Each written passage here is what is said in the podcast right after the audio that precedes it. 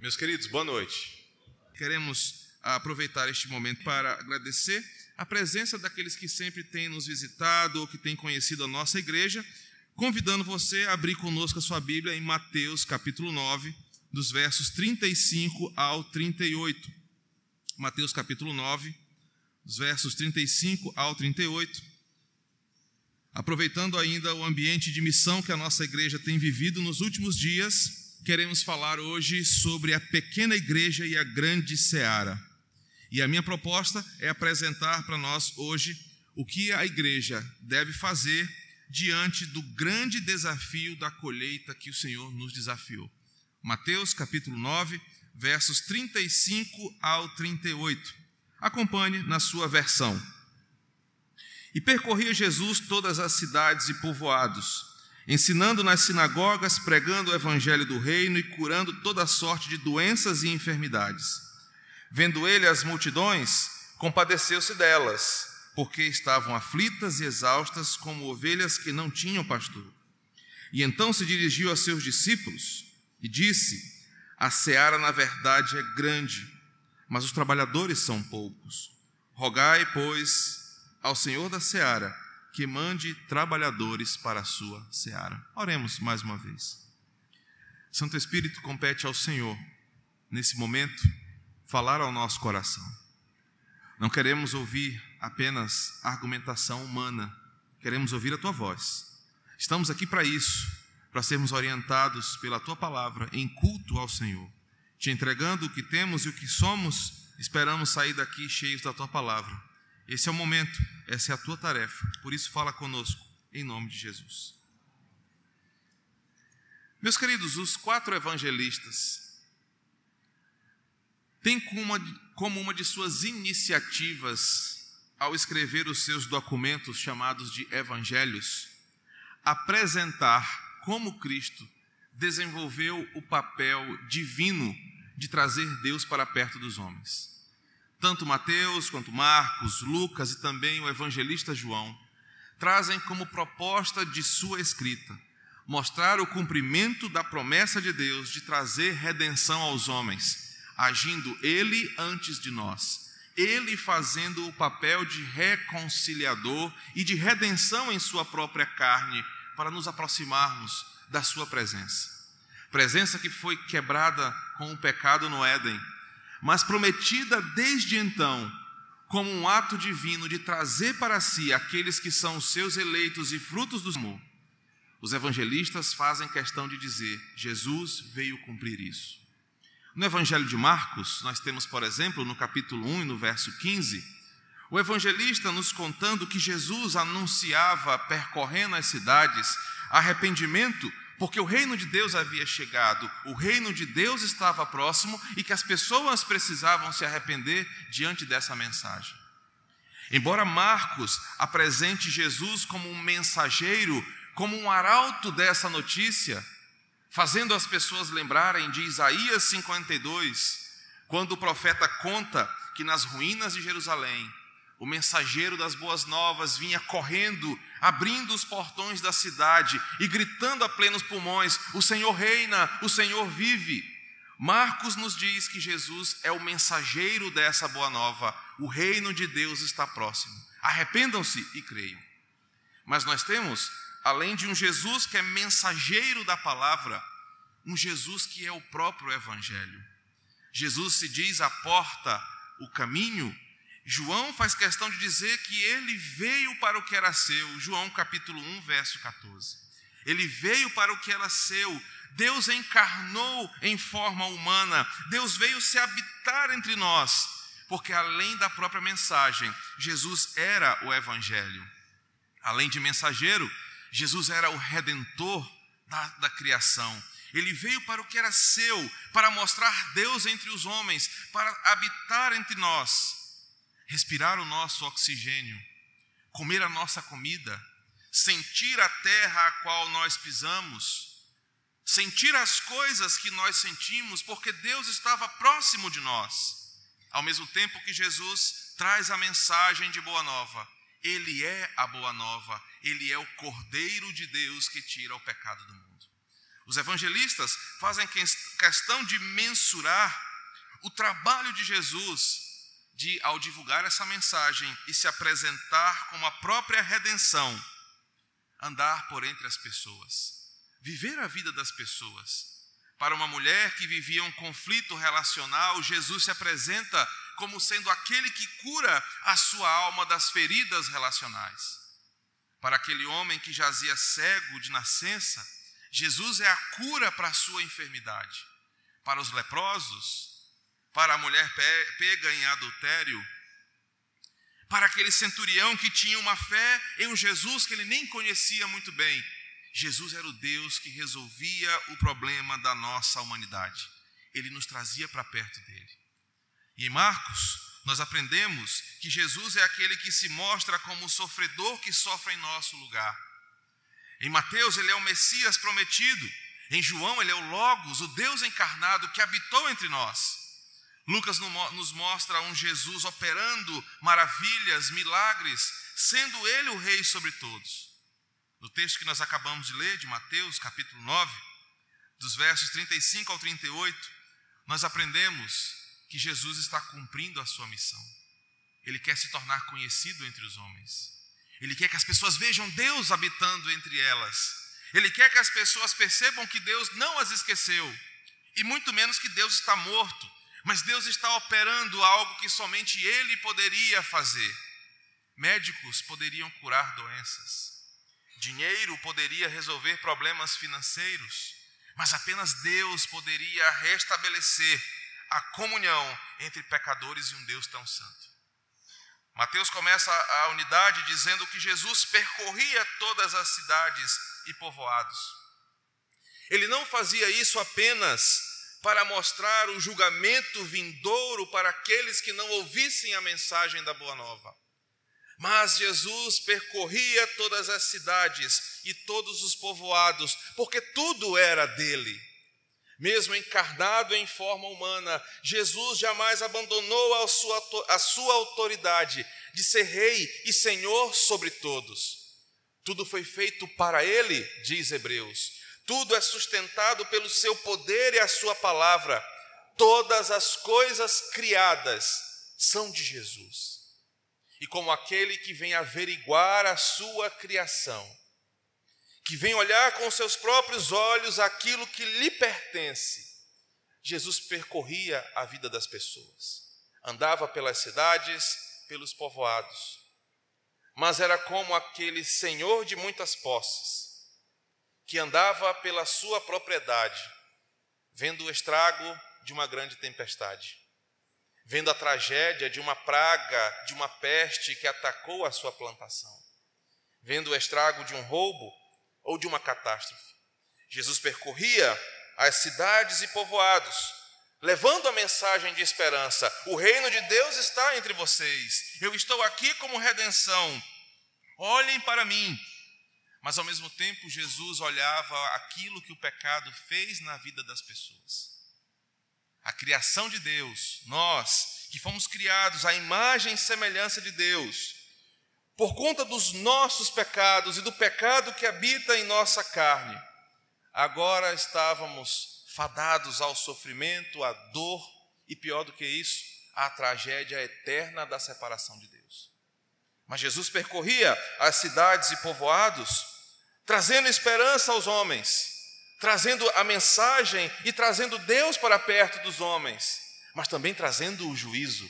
Aquele que não crê em minhas palavras, este já está condenado. Mas trazendo a mensagem de esperança, quem ouve as minhas palavras e crê em mim, crê no Filho de Deus, e a salvação está diante dele.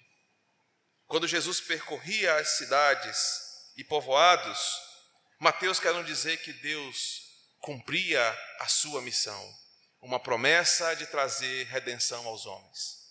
O texto, no verso 35, também nos diz que ao percorrer, ao se identificar, ao se relacionar e conferir o que era seu, Jesus ensinava nas sinagogas, pregava o evangelho do reino e curava toda sorte de doenças e enfermidades. Deus não apenas habitava entre os homens, para ser mais um argumento filosófico, para ser mais uma teoria de livros e de publicações de internet. Cristo habitou como Deus entre os homens para mudar a realidade das pessoas. Ele não passava anônimo, ele não passava despercebido, ele não estava ali apenas para que as pessoas ouvissem falar de um Deus.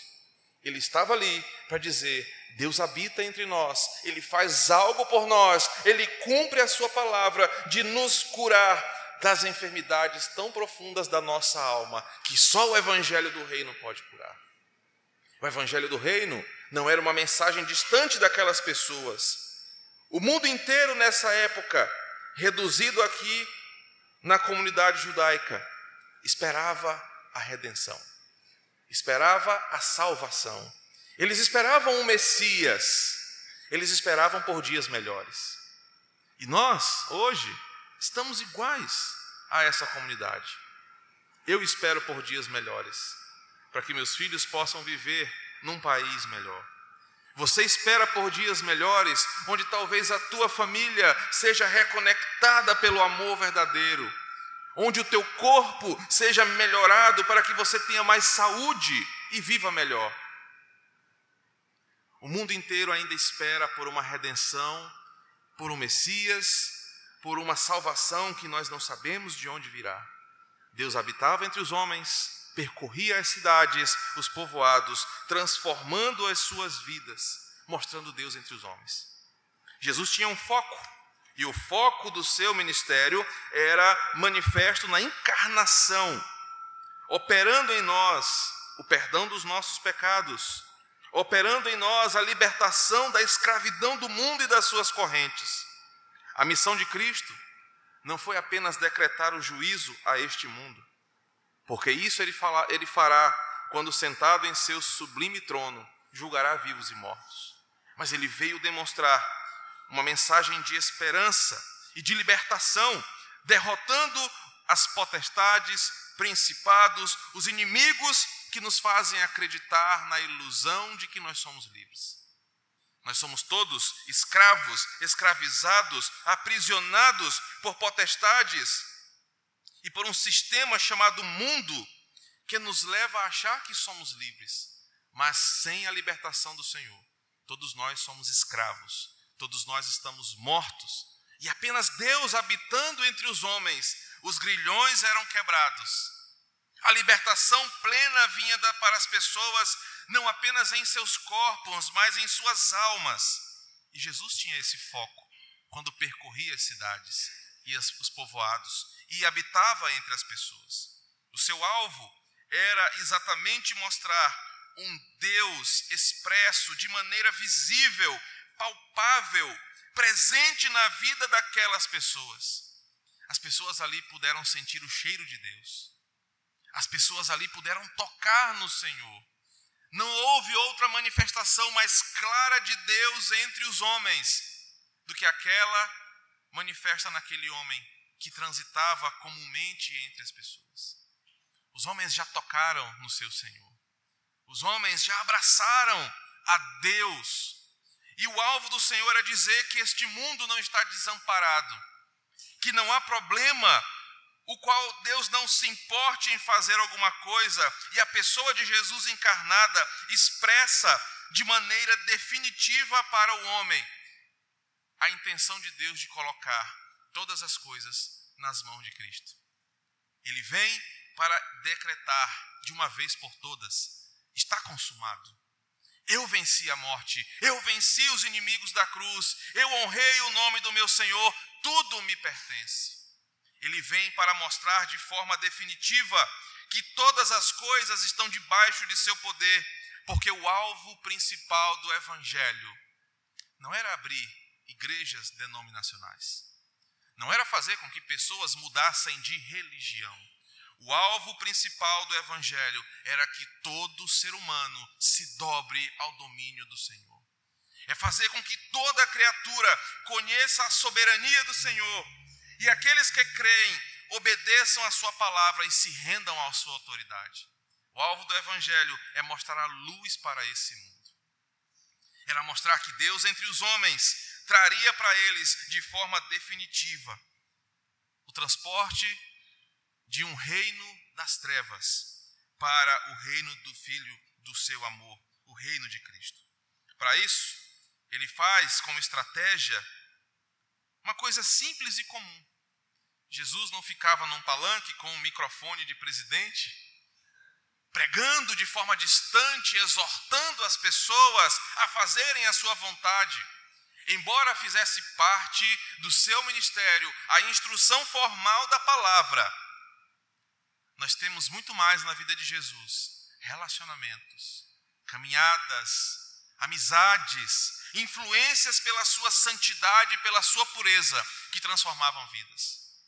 Para muitos, Jesus nunca precisou pregar formalmente vestido de terno e gravata para apresentar Deus aos homens. Ele simplesmente precisou conviver com elas. O que dizer de Zaqueu? Que na presença de Jesus na sua casa, na minha versão não fala que Jesus levou uma Bíblia e no meio do jantar pediu licença e abriu a palavra e exortou Zaqueu. Mas a presença santa e pura de Jesus convenceu Zaqueu de seu pecado e transformou o seu coração. Jesus tinha um foco, Jesus tinha um alvo, Jesus tinha uma orientação, e essa orientação era: a minha vida vai mostrar Deus aos homens, e eu vou transformar homens da velha humanidade para novos homens, agora regenerados em mim. O texto nos diz que Jesus fazia isso percorrendo, conversando, ensinando, pregando, curando, transformando a vida das pessoas não porque ele trazia uma mensagem especial, não porque apenas ele era um Deus encarnado, mas porque ele estava ensinando para os seus discípulos o que nós devemos fazer. Nós temos Deus conosco, nós temos Deus habitando entre nós, nós temos as mesmas palavras proferidas por Ele em nossas mãos.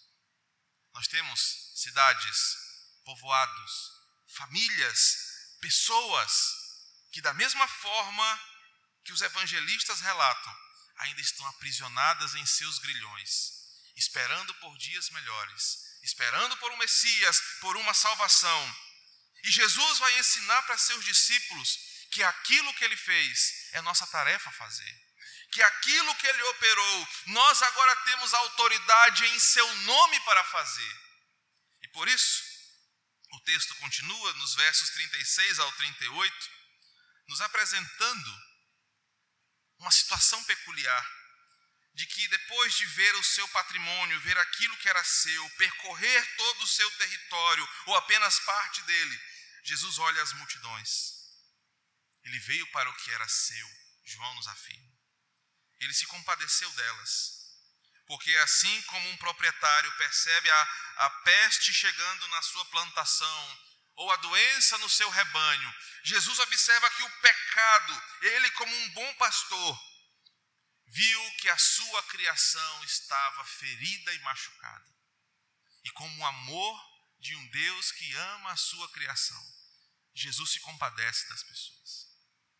E ele quer que a compaixão dele seja contagiante para os seus discípulos, não apenas porque aquelas pessoas eram pecadoras em si, mas porque elas estavam aflitas, porque elas estavam desamparadas, exaustas, cansadas de uma vida que o pecado, por mais que pareça saboroso e prazeroso momentaneamente, traz consigo o peso de uma condenação eterna. A humanidade chora, a criação geme, nós estamos desesperadamente carentes de alguém que faça alguma coisa por nós. A criação está aflita, exausta. Estamos definhando aos poucos. Parece que cada vez mais o peso do pecado nos coloca mais profundo e menos nós temos esperança na manhã. O Deus encarnado, o Senhor de tudo isso aqui, vendo o estrago do pecado, se compadece da sua criação. Nós temos grandes desafios, porque o texto vai nos ensinar, no verso 37 e 38, que Jesus olha para os seus discípulos Pessoas que caminhavam com ele, que sabiam da sua missão, conheciam o seu alvo, conheciam o seu objetivo, sabiam o que ele queria fazer e faz a elas um desafio. A seara é grande. O meu reino está pronto para conhecer a luz que eu trago a este mundo. O meu reino está pronto para receber a minha palavra, porque ele está desesperado por uma luz que brilhe no meio das trevas. Ao apresentar essa verdade, Jesus traz o contraponto. Mas os trabalhadores são poucos, porque muitos não amam Jesus de verdade. Porque muitos só querem ouvir a mensagem da Boa Nova. Porque é uma mensagem agradável para um coração que está sedento por esperança. Ou muitos, por já estarem tão comprometidos com os seus pecados, virarão as costas para essa missão. Não ouvirão ao seu Senhor. Mas os poucos, aquela pequena parcela chamada de igreja, ao ouvir a mensagem do Senhor, ao conhecer o coração do seu Senhor, farão aquilo que Ele quer. E, meus irmãos, eu preciso fazer um desabafo. E esse desabafo flui dessa mensagem. Porque eu me pergunto, por que tantos jovens, nossa igreja tem, graças a Deus, ah, crescido na quantidade de jovens, Deus tem trazido pessoas para cá. Nós hoje somos bem, somos bem mais numerosos do que há três anos atrás.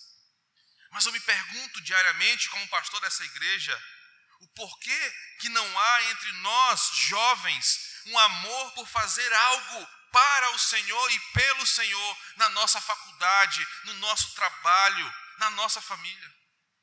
Eu me pergunto por que eu não vejo jovens entusiasmados pela oração, pela busca da palavra, por evangelizar, por trazer seus amigos para o Evangelho. Não só apenas na nossa igreja, mas na nossa geração. Eu me pergunto por que, que a nossa fé não é tão contagiante a ponto de nós falarmos de Cristo para o mundo e sermos luz onde estamos. E a resposta que infelizmente eu chego é que muitos de nós não amamos o Senhor. Nós talvez tenhamos um apreço pela Sua palavra, talvez sejam argumentos que me deem alguma reflexão, mas nós não somos amigos do nosso Senhor. Nós não conhecemos o seu coração, nós não conhecemos o que ele deseja, porque se de fato você conhecesse o que Cristo deseja, você não teria paz enquanto todos os seus amigos, toda a sua família, toda a sua empresa, toda a sua faculdade ouvisse falar do seu Senhor. Nós somos aquietados com a nossa posição religiosa, porque de fato a maioria de nós é hipócrita. Nós somos bons aicebianos, bons religiosos, mas não somos amigos do nosso Senhor. Jesus olha para os seus discípulos e lá na frente ele vai dizer que ele não quer chamá-los apenas de discípulos, mas ele quer chamá-los de amigos. E amigo sabe o que o outro sente. Amigo sabe como o outro está. Amigo proporciona o bem-estar, agradando o outro na medida das suas possibilidades. Se nós fôssemos amigos de Jesus, nós faríamos o que ele quer. Jesus abre o seu coração ali e fala: Olha, compadecido de ver a sua criação definhar por conta do pecado. Ele fala: a seara é grande. O pecado estragou toda a minha criação. O pecado estragou tudo que era meu, quando o homem deliberadamente escolheu pecar. Mas eu vim fazer alguma coisa. Eu vim mostrar ao mundo que Deus se importa com a sua criação. A seara é grande, porque o sofrimento está manifesto em todas as áreas da nossa vida. Nós sofremos nas nossas emoções, sofremos nas nossas escolhas, sofremos na nossa saúde, sofremos de todo lugar. A seara é muito grande, mas eu tenho poucos que querem fazer a minha missão. Ele faz um desafio no verso seguinte e diz: Roguem, pois, ao Senhor da seara que mande trabalhadores para a sua seara. Infelizmente, a história da evangelização nos mostrou que a igreja tropeçou na sua caminhada. Ora, pregando um cristianismo secularizado, quando esse cristianismo era sinônimo de uma vida que não faz nenhuma diferença onde nós estamos. Os chamados cristãos nominais, ou um cristianismo que se adequa ao mundo para não ser expulso desse mundo. Nós somos como aqueles amigos traíras de Jesus, que na sua frente dizemos: Te amamos, estamos com você, conte conosco, faremos tudo para a tua glória. Mas basta Jesus dizer um até logo, vou para casa, que nós viramos as costas para Ele e fazemos a vontade do mundo. Quando você, na sua rotina, concorda com os pensamentos do mundo, age como um mundano, vive pelas regras desse mundo, você está esbofeteando Jesus. Você está desprezando o sacrifício que ele fez por você. Você está enganando o seu Senhor. E nós jovens temos esse desafio no nosso dia a dia.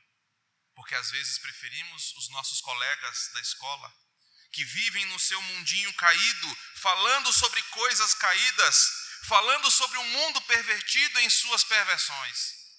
Nós, como um todo, às vezes preferimos concordar com o habitat pecaminoso desse mundo, fazendo as coisas desse mundo e ignorando a amizade que nós temos com o nosso Senhor. O cristianismo secularizado é aquele cristianismo que se acomoda com as ideias desse mundo e acha que tudo é normal. E acha que tudo é tranquilo, que nada ofende ao meu Senhor. O outro extremo é aquele cristianismo alienante. Um cristianismo que é sinônimo de, de regras, proibições, tabus, onde tudo é errado, tudo é proibido, em nada nós podemos fazer para mudar este mundo desgraçado. Esse tipo de cristianismo alienante não olha para as pessoas com compaixão, olha como um juiz, não, você veste calça, você não vai para o céu. Não, você tem brinco e tatuagem, não, Deus não te quer. Não, você é isso, é aquilo, você não merece o céu. Esses dois extremos são os grandes tropeços do Evangelho. Quando, na verdade, observando para o texto, nós aprendemos de forma clara e precisa o que nós devemos fazer, como nós devemos nos comportar mesmo sendo pequenos como igreja, diante de uma seara muito grande. E a primeira coisa que a seara representa aqui para nós é o desespero de um mundo precisando de redenção. A seara é grande, porque grande é o desespero da criação pela redenção. A segunda verdade é que a seara aqui é o campo onde você pode pregar a mensagem do Evangelho porque você tem muitas oportunidades para fazer isso. Talvez você não tenha acesso à rádio como eu tenho. Talvez você não tenha acesso a grandes conferências como eu tenho como preletor. Mas eu não tenho acesso à sua família. Eu não tenho acesso aos seus colegas de trabalho, eu não tenho acesso à sua turma da universidade. O campo é grande, a seara é grande, porque todos nós temos como servir ao nosso Senhor onde nós estamos. Você não precisa esperar oportunidades, porque para onde você olhar, a seara é grande. Você não precisa ser o pastor Madison, você não precisa ser o pastor Júnior, você precisa ser você e amar ao Senhor e tê-lo como seu amigo. Precisa fazer aquilo que lhe agrada, porque Ele é Senhor sobre a sua vida. Mas por que você não faz? Talvez porque você nem amigo do Senhor é. Talvez você é amigo de alguém da igreja, Talvez você é amigo dos seus pais que te trazem para a igreja. Talvez você é amigo dos seus filhos que você quer que cresçam na igreja. Mas o campo grande, a seara grande, significa oportunidades infinitas para pregarmos o evangelho e fazermos a nossa missão. E por fim, a seara também significa aqui uma oportunidade de colher preciosos frutos que são alvos do amor de Deus. Deus ama a sua criação.